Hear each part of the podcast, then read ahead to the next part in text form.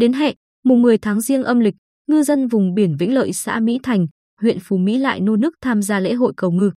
Lễ hội cầu ngư ở Vĩnh Lợi là nét văn hóa tín ngưỡng của ngư dân miền biển tưởng nhớ công đức của thần Nam Hải Cá Ông, tức cá voi và các bậc tiền hiền hậu hiền có công khai khẩn mở mang vạn trài. Ngoài lăng ông Nam Hải, tại làng trài Vĩnh Lợi hiện nay gồm 3 thôn, Vĩnh Lợi 1, Vĩnh Lợi 2 và Vĩnh Lợi 3 còn có nhiều đình, miếu, dinh thờ thần hoàng bổn Sữ, bà thủy tổ nương nương, các bậc tiền hiền gắn với tín ngưỡng tâm linh của ngư dân. Theo lệ,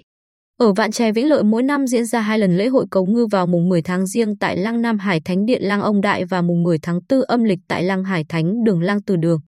Năm nay, lễ hội được tổ chức từ ngày 31 tháng 1 đến ngày 4 tháng 2 tức mùng 10 đến 14 tháng riêng là tránh kỳ của ông Đại, gồm các nghi lễ như tham quan kiểm tra các quan quách đựng cốt cá ông, thăm sắc kiểm tra các sắc phong của các vua triều Nguyễn,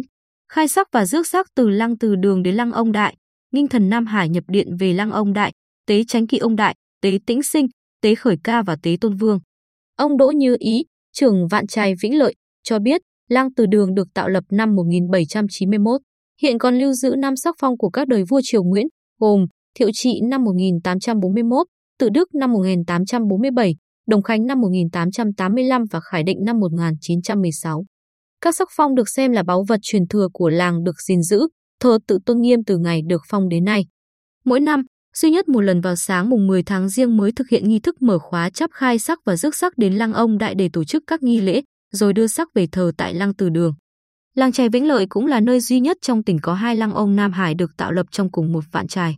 Cụ Nguyễn của 88 tuổi, ở thôn Vĩnh Lợi 3 cho biết, theo lời các cụ cao niên trước đó kể lại, khoảng 200 năm trước, có một ông lụy vào bờ rất lớn ông đại. Ngư dân phải để ông nằm dưới biển rồi dùng cọc tre bao quanh để giữ xác và đắp cát vun thành mộ, dựng một ngôi lăng bằng tranh tre, sau tôn tạo xây dựng lăng kiên cố hơn để thờ riêng ông đại. Còn lăng từ đường thờ các ông nhỏ hơn ông đại ông trung, ông tiểu cùng các bậc tiền hiền hậu hiền. Lễ hội cầu ngựa Vĩnh Lợi có đoàn rước lễ hoành tráng với đội gươm, đội bá trạo, đoàn cờ lọng, nhã nhạc nghiêm trang bên án rước nghinh thần. Đoàn rước di chuyển từ lăng từ đường đến lăng ông đại để bài yết, rồi lên tàu cá tiến ra cửa biển để di cúng rước thần Nam Hải về lăng ông đại.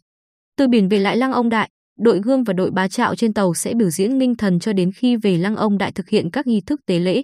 So với các địa phương khác, nghệ thuật múa gươm và bá trạo ở Vĩnh Lợi mang nhiều màu sắc độc đáo thể hiện trên trang phục. Các nhân vật được hóa trang theo kiểu mật nạ tuồng Bình Định, các động tác trình diễn đều thể hiện chất võ thuật cổ truyền Bình Định.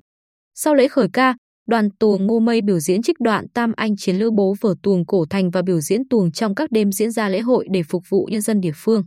Không chỉ ngư dân địa phương, mà những người làm ăn ở xa cũng háo hức trở về tham dự lễ hội cầu ngư.